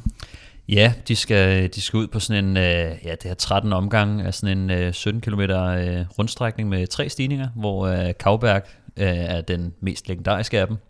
Øh, og det er jo omkring øh, Valkenburg-området. Øh, og, øh, men, men på sidste omgang, der kørte de så ikke over Kauberg, og jeg tror, de har jo gerne ville lave en rute, hvor at hvor, der ikke blev ventet og ventet og ventet på den sidste stigning, lidt ligesom uh, Flash Wallon, så de vil gerne prøve at åbne finalen lidt så, for, for at få folk til at angribe øh, lidt længere udefra.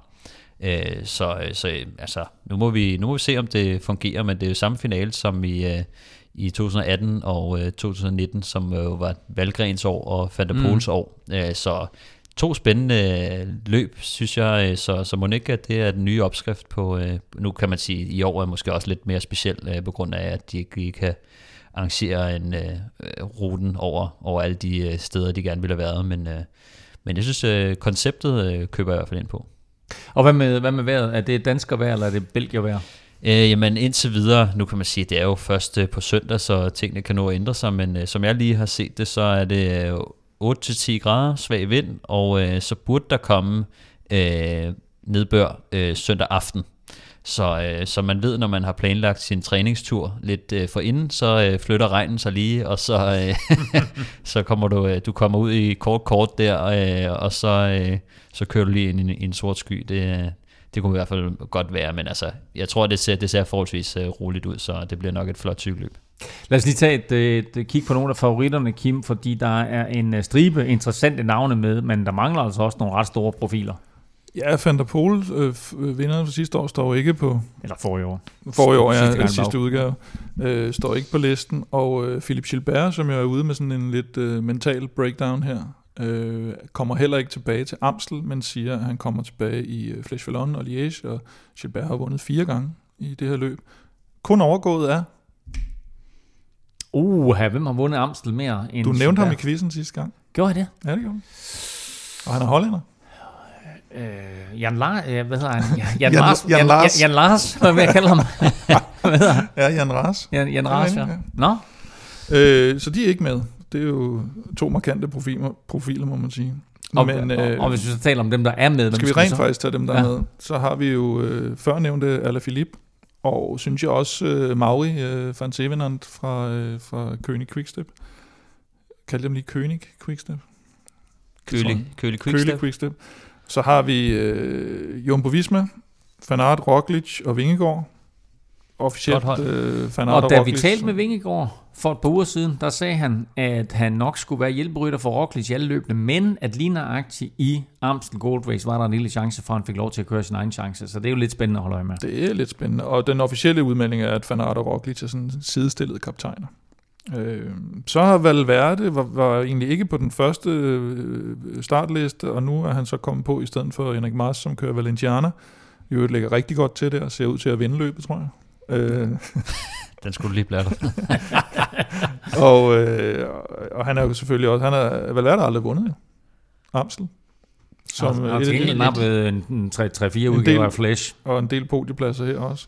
Ineos kommer med et stærkt hold. Øh, hvad hedder det? Cockpit er med. Kwiatkowski er med. Øh, de, har, de har faktisk et, et generelt ja, stærkt også, hold. Uh, Gegan Hart og... og Navas. Ja, og, øh, ja også, så, så de det, har, øh, stærkt og så er der noget med, at, at Jakob Fuglsang ikke blot er med, men også har meldt ud, at øh, han øh, ser sig selv som... Jeg ved ikke, om man kan tillade sig at en af favoritterne, men han i hvert fald melder god form. Han siger i hvert fald, at den her... Øh, hvad er det, han siger? Der kom en pressemeddelelse fra Starner i dag, og så siger han, at, at profilen eller hvad skal man sige, ruten på det der års Amstel Gold Race, altså det her med, at de skal køre de her omgange, det passer ham rigtig godt, og han synes formen er, hvor den skal være. Det, det ved man jo aldrig, fordi man ved ikke, hvad, hvordan de kører de andre løb, men, men Baskerlandet, det så ikke sådan, var det der, han mm. med det så ikke sådan super, super godt ud i det hele taget fra starten, selvom Isagirte vandt, øh, vandt en etape, synes jeg, men, men øh, han kender jo selvfølgelig selv sin, sin egen form bedst, og han har jo været vanvittig god i de her, den her løb i, i de seneste år. Så har jeg et lille øje til, til Bahrain Victorious med øh, måske specielt Dylan Tøns, men også øh, Wout Poels, Colbrelli, Mohoric. Jeg synes, de har et, øh, stærkt hold. Et, et, et rigtig stærkt hold i hvert fald. Og Gino Mater. Er Gino Mater også Er han, han med også? Han får ja, nok ikke lov at vinde. ud af lige, han, lige øh, okay. men, han bliver hentet 50 meter Roglic, han tager ham nok på stregen. Han tager ham på stregen. Og det, det er sådan de store hold og favoritter, synes jeg. Så, så synes jeg selvfølgelig Søren Krav og, og Tis Beno hos DSM, de har ikke rigtig fået det til at spille i år. De har også så oprindeligt udtaget Roman Bardet, men han er, han er rådet af holdet her. Øhm, Schachmann hos Bore selvfølgelig, som også stiller med et, et relativt stærkt hold. Så har vi Matthews hos, hos uh, Bike Exchange, som måske var en af mine største favoritter, men han styrtede så i Brabantse, øh, og jeg ved ikke helt, hvad, hvad status er. Og han med i, i det store styr der i Brabantse? Ja, men det var ja. alle jo nærmest. Så, ja, ja, ja. så, øh, okay. Og så uh, Trentin, som jo var, var med hjem i uh, Brabantse, og som jo har kørt vanvittigt godt nærmest hele foråret. Og bare ikke vundet noget. Ja. Uh, nej, nej, men, uh, men uh, ham og Hirschi er med hos UAE. Hirschi er nok lidt sværere at, at finde ud af, hvor han, hvor han egentlig står. Det var jo en, en, en øh, vældig, vældig gennemgang og et, et hav af navne. Er der sådan ellers nogen, du bider mærke i? Jamen, jeg synes jo, Bob Jungels skal, skal jo snart til at vise noget for, for AG2R, og øh, har ikke vist så meget i starten af sæsonen, men det skyldes så, at han har haft, øh, han har haft ondt i ryggen. Så øh, forhåbentlig er han, øh, er han over de problemer nu, og kan begynde at vise det her, at, at AG2R det skulle være det her store klassikerhold nu. Generelt har de jo heller ikke fået det ud af det, de skulle øh, med den, med den øh, helt klare klassikersatsning, de har lavet. Og hvis vi sådan lige kigger overordnet på det, øh, sådan holdmæssigt, er der så nogen, er, er, det, er det muligt at styre det her løb, og hvis der er nogen, der skal ind og styre det, hvem skal det så være? Ja, det bliver meget anderledes med de der omgange, men altså Ineos, det König Quickstep og Jumbo, måske Astana, hvis de, øh, hvis de kører den der, ligesom de, de gjorde for, for Fuglsang i Liège for eksempel, der han vandt der, hvor de, hvor de virkelig dominerer, og så på et tidspunkt sætter, sætter tryk på, så, så det nærmest ligner det König Quickstep i et, i et brostensløb. Men, øh, men øh, Ineos, øh, de og Jumbo, vil jeg sige, er nok de, de tre stærkeste mandskaber. Stefan, vi har talt om øh, Vingegaard, Fuglsang øh, og til dels også Søren Krav, men jeg glæder mig altså også lidt til at se Valgren. Ja, det, det gør jeg godt nok også, og, og nu bliver de jo forenet igen, øh, Valgren og, og Kort, øh, så, øh, som, som, som, øh, som de var på, på Astana. Øh, og det bliver lidt spændende. Jeg tror, Kort han øh, måske øh, skal køre for, øh, for Valgren i den her, øh, og måske betale ham lidt tilbage for, for Tour de France der. Det skrev han til mig i dag, ja. Altså, ja. Jeg skylder ham vel stadigvæk en. Nå, så øh, det, det må han jo nok hellere betale tilbage, så. Ej, Ja, det kunne altså, være fedt, hvis ja, han kan holde fedt. formen for Flandern der. Ja, jeg synes Valgren jo, nu har vi snakket om, at fra da han brækkede fingrene der, øh, at øh, han lige skulle kæmpe sig tilbage igen øh, fra hometraineren af, og det så altså ud til i Flandern rundt, at han havde fat i noget der indtil julet røg af, så, så jeg tror måske, at han kan, han kan lave den, som, han, som han også tidligere har gjort, slangehugget. Vi håber. Øh, så, Det i hvert fald være fedt, være fedt at se ham øh, tilbage på, på podiet. Andre danskere? Øh, ja, vi har jo Mikkel Honoré med, som øh, fra, fra Det König. Øh, bliver også spændende med den form, man, han, han har, men man skal jo nok hjælpe Alaphilippe, som han også øh, selv har sagt. Øh, Ja, så ved vi ikke helt endnu status på hans, øh, hans styrt i ja, det er også det. Øh, øh, Alexander Kamp fra Trek øh, kommer med, øh, har faktisk også øh, vist lidt øh, gode takter, øh, synes jeg.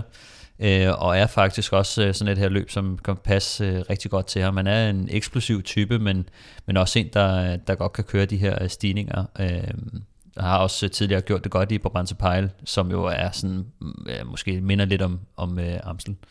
Øhm, Andreas Kroner med for Lotto, Chris Juhl er med for Bike Exchange, Mikkel Bjerg øh, for UAE og Jakob Hinskavl for Uno X, som jeg faktisk også glæder mig lidt til at se. Øh, Hinskavl, som også er et af de her talenter, der, øh, der måske sådan minder lidt om en, en, øh, en Jonas Vingegaard på den måde, at han, han leverer nogle testresultater, og, øh, som er rigtig, rigtig gode. Øh, og, øh, det bliver, og jeg hører godt om ham, så, øh, så jeg, jeg tror, han øh, måske ikke lige det her løb, men øh, fremtiden, øh, ja. Rigtig spændende at holde øje med ham. Vi har jo faktisk en dansker mere med i weekenden, men det er på kvindesiden, for der køres også Amstel på søndag for kvinder. Løbet det er lidt kortere end mændenes. De skal ud på syv omgange, øh, og i alt små 120 km, og så har de faktisk mål umiddelbart efter den sidste stigning der, eller passage op ad Kavberg. Øh, Men det her, det kunne godt ligge til det ene danske kort, nemlig Cecilie Utrup Ludvig. Ja, jeg synes, at ruten den er jo næsten designet til, til Cecilie med de her øh, altså konstant bakker over, over hele ruten. Øh, man kan sige, stregen burde måske lige have ligget på Kavberg, øh, fordi at øh, der er nogle af de andre kvinder der, hvis de lige kan få rumpen med henover, så, øh, så er de måske lidt hurtigere end, end Cecilie i spurten, men... Øh, men altså, jeg tror bestemt, at, at Cecilie kommer til at sidde i en finalegruppe, og øh, så krydser jeg bare fingre for, at øh, hun har benene for at lige at få et, øh, lige at tage, tage hugget der til sidst. Øh, ja. Jeg skrev lidt med Emma Norsgaard i dag, og hun springer hele den ugen over, så umiddelbart der er Cecilie den eneste dansker på startlisten. Hvem er de andre favoritter i løbet? Ja, men det er lidt, lidt the usual suspects. Jeg synes, øh, uh, Annemiek van Fløjten uh, øh, har set rigtig stærk ud, efter hun uh, startede lidt uh, tvivlende, men uh, hun kørte jo solo hjem i Flandern rundt uh, og vandt, så, uh, så den, øh, som vi kender hende, er hun lidt tilbage igen, og øh, ellers så er det hele det her SD Works hold, øh, som har øh, Anna van der Breggen, øh, verdensmesteren i, i spidsen, men, men jeg kunne også sagtens se... øh, at Demi Follering øh, kører solo hjem fra SD Works, men at de har bare en, en virkelig stærk trup, øh, så, så alle fra SD Works holdet har måske chance for, at- for at vinde øh, på den måde, som de kører. Øh, lidt quickstep-agtigt kan man måske sammenligne det med øh, quicksteps øh, i deres øh, storhedstid. Ellers så har vi øh, Marianne Foss med fra Jumbo Visma, og øh, Elisa Borghini øh, med for Trekholdet. Elisa Longoborghini. Longoborghini, tror jeg. Ja. Og, og så hende der, øh, Chantal van den, Van den Broek Black, hun er også med for, øh, Jamen, for vi SD vi er Works. at nævne dem, når, når de er der.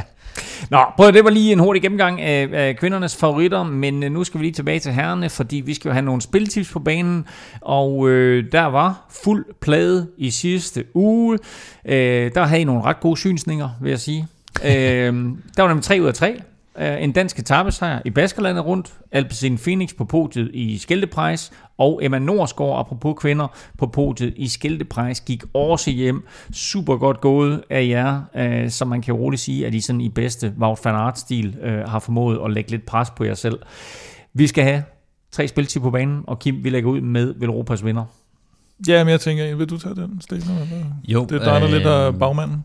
Ja, det, det er mig, der er lidt af bagmanden på, øh, på den. Øh, jeg synes, at øh, Ale Philippe er en klasserytter, øh, som godt kunne vinde øh, Amstel Gold Race. Jeg ved godt, han ikke har... Øh, sådan, hvad, altså, han så ikke super godt ud øh, i Flandern, øh, da Askren vandt. Det vil jeg gerne erkende, men øh, altså, han er bare en farlig rytter, og øh, med, hvis man kan få odds øh, 7,7 på Ale Philippe, vinder et løb, som ligger rigtig godt til ham, så synes jeg, man skal tage det. Det var da også et helt vanvittigt odds. Ja, jeg synes, det er rigtig godt. Nå. Så, øh, men det var fordi, at han måske ikke lige har præsteret, øh, mm. altså, præsteret op til sit sædvanlige topniveau, men altså, jeg, jeg synes egentlig ikke, at der er nogen grund til, at, at han ikke kan vinde det her. 7,70 på, at Julian Alaphilippe vinder Amstel. Det er i hvert fald et kanon odds. Øh, Du fortsætter bare, for vi skal have Stefans staldtip på banen. Ja, og den blev lidt smadret her, da Tom Cockpit han, øh, han vandt øh, på Banse, fordi jeg havde jo sendt, øh, vi havde lige øh, fået nogle odds ind øh, før løbet, og ja, mit odds var, øh, at jeg gerne ville have at øh, en Ineos rytter på podiet i Amstel Gold Race, og øh, så, øh, så, så skulle bookmakeren lige se på Banse Pejl først. Øh, Mm. Det kan man jo godt forstå. så vinder øh, Tom Pitcock, og så faldt det, det odds. Øh, men man kan stadig fange det til odds øh, 2,40, og øh, den kommer jeg i hvert fald til at spille. Sådan. Øh, og så sidst men og ikke jeg mindst. vil også lige sige, Ja. ja. fordi det fik vi næ- nævnt tidligere, øh, Carapaz er også med for Ineos. Mm. Øh, så, øh, så alt i alt, når man kigger ned over deres hold, øh, Carapaz, Kwiatkowski, Tom Pitcock, Gegan Hart, det, er, altså, det er meget- der, der, er, der er lidt firepower i dem, så ja. Et udmærket hold. Vi skal øh, til gengæld høre fra dig nu, Kim, for vi skal have Plæstners på. Vi skal have et endnu bedre hold. Sådan, sådan. Bahrain Victorious. Nå, ja, dem har du været lidt vild med. Hvad med, vil- ah, det er egentlig kun lidt til det her løb, synes jeg. Ja. Øh, nej, men jeg har nævnt de der rytter, der var, der var på, og øh, en podie til dem Ja, giver odds 5,5. okay. Det er, Jeg synes, de har sådan lidt, du ved, de har Mohoric, der sådan kan stikke afsted på en nedkørsel. De Ja. har Dylan Tøns, som så rigtig godt ud i Flandern rundt, blandt andet også. Mm. Colbrelli, som kan være hurtig i en afslutning. Og jeg synes, de er et, øh, de, der er en af dem, der kommer til at køre finalen i hvert fald. Om det så lige bliver podie eller top 5, det, det er jo så Sådan. det er jo så dagsformen. Ja, og jeg vil også sige, altså ruten i Amstel Gold Race, det kan godt være, der er mange stigninger, men de er faktisk ikke så slemme, så mm. sådan en type som Mohodic skulle jeg sagtens se øh, også sidde mm. i en finale, fordi at det er jo de her små, en lille kilometer, og, og de her øh, 4,5 til 5 procent, øh, så det er ikke noget sådan vanvittigt, men øh, bare at de kommer hele tiden, det, øh, ja. Den, den glemte slovener. Ja. Nå, men jeg øh, hører jeres øh, 7,7, 2,4 og 5,5, Og så hvis du lægger dem sammen, og så racer jeg jer giver det ikke samme med 16,5, fordi i den her uge, der har vi også Claus' Cup. Yes, Sådan. Yes. Og øh, jeg er bare øh, forhåbningsfuld omkring, at Valgren han er tilbage i topform. Øh, både for at det her odds går hjem, men også bare for, at Valgren han kan komme tilbage på toppen. Fordi øh, jeg kunne godt se ham nappen podieplads. Det er lidt en udfordring ja. med de odds, vi har skruet sammen her, fordi vi har Eller Philippe til at være vinder, og så nu der kommer der så tre podiepladser. Det giver ikke rigtig mening, men jeg håber, at det er min, der går hjem, fordi Valgren på podiet i Amstel Gold Race giver odds 16,5, og det er Claus' kup. Det er et kup. Det er, det er et kup. Det er et kup, faktisk. Så det var de øh, fire odds, vi har valgt at præsentere i den her uge. Eller Philippe vinder Amstel til 7,5. Øh, Stefan Staltip, en øh, indjørsrytter på podiet til 2,40. Plesners podie, en Bahrain Victorias rytter på podiet i Amstel til 5,5. Og så altså Claus' Kup, Michael Valgren på podiet til odds 16,5. Spiltips bragt i samarbejde med odds fra Danske Spil. Og nu skal vi så til øh, afgørelsen på quizzen, og øh, Kim, du har sådan de sidste 5 minutter her siddet med sådan et overskudssmil-agtigt ala, der kom det lige til mig.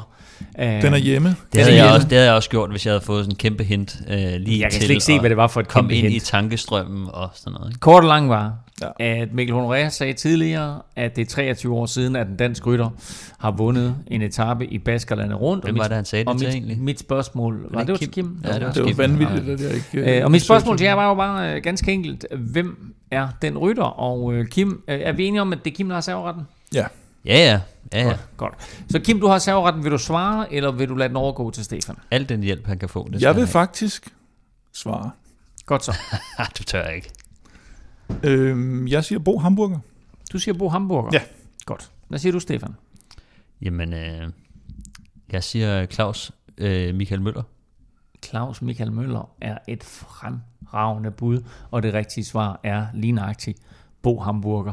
Så der er udlignet til 11-11, og Kim, der, øh, der, der, der skete et eller andet. Der er faktisk en historie bag, som jeg lige pludselig kom i tanke om, fordi da du stillede spørgsmålet, så tænkte jeg, det, jeg har ingen idé. Altså, jeg er helt fuldstændig blank, og, og vi, vi snakker også om under en af pauserne af udsendelsen her, at, at nu skal jeg huske at prøve bare at tænke lidt over, hvad fanden øh, man skal svare på det spørgsmål. Men, øh, og så lige pludselig så kom jeg jo i tanke om, at i 1998, der lavede jeg hjemmeside for Bo Hamburger. Og i den forbindelse wow. kan jeg huske, at jeg Wow, uploadede, wow, wow, wow. jeg uploadede et billede med Bo Hamburger, der står med en baskerhue på, på podiet. tænkte, så meget skulle der have vundet en etape der næsten, var. Det er rigtigt. Det er da en fed historie. Så det var egentlig derfor, jeg kom på det. Nogen vil kalde det jo lidt snyd. Øh, men, Det er jo bare mit arbejde, jo. Det er jo bare, Jeg det er jo bare, kalder snyd. Ved hvad jeg, det er research. Ved hvad jeg også så? At øh, Chris Horner, han laver sin, øh, han laver analyser på YouTube nu. Ja, det og øh, den seneste var, havde han også lige to sådan nogle baskerhatte i baggrunden, for lige Ja. at blære sig. Det var meget blæst at se, vil jeg sige. Men, øh, Det er faktisk udmærket, hans analyser nogle gange. ja, ja, men øh, han, har de der, han har den der mærkelige hånd, du ved, øh, som han også altid gjorde, når han vandt. det er rigtig sådan en mærkelig hånd. Den mærkelige Må, må jeg prøve at se hånden, Kim? hånd. Ja, den mærkelige hånd, fordi det er dig, der har vundet. og dermed så altså udlignet til 11-11 i quizzen. Og nu går serveretten rent faktisk tilbage til Stefan. Ja, det er vi enige om. Sådan der. Fint. Godt. Ja. Jamen prøv at høre. Det vil Serveret sige, at i næste uge, når vi er tilbage, så er det dig, der har serveretten, Stefan. Og vi er tilbage allerede onsdag, og det er umiddelbart efter afslutningen på Flash Vallon. Vi skal tale uh, Tour of Alps. Vi skal også tale, eller Tour of the Alps hedder det jo faktisk. Vi skal naturligvis også tale om sæsonens tredje monument, Liège-Bastogne-Liège.